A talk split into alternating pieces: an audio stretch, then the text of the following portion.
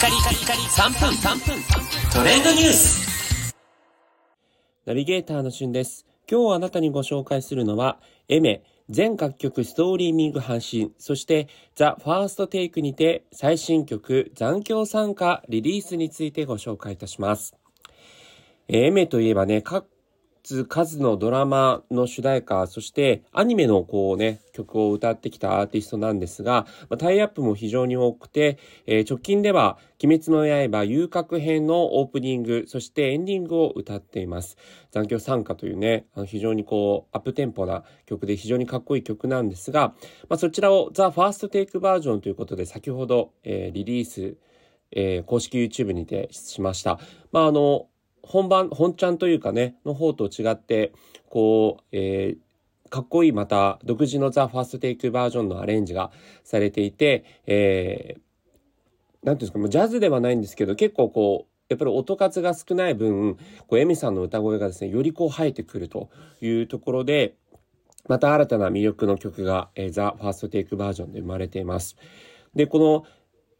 えー、Apple Music でエメさんのですねアーティストについての紹介を見てちょっとびっくりしたんですけども、エメさんは実はじゅうごさいの頃過小による酷使が原因で声帯を痛めたことでふたつとない自身の声を得ているというふうに書いてあるんですね。確かにあのエメさんの声ってこうどの楽曲を聴いてもこれエメさんが歌ってるなっていうことが、えー、分かるような内容になってますが、これがね歌いすぎによってこう喉を声帯を痛めたことによって生まれてるっていうこうあのー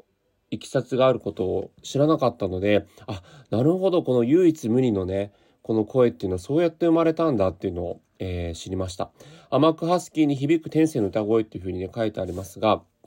確かにあのエミさんの声ってちょっとハスキー的な感じで独特のねなんかこう低音と高音と、まあ、入り混じって声だなというふうに思ってます。でそしてですね、あのエミさんじゅっしゅうねんあの活動デビュー、デビューされてからじゅっしゅうねんということなんですけれども、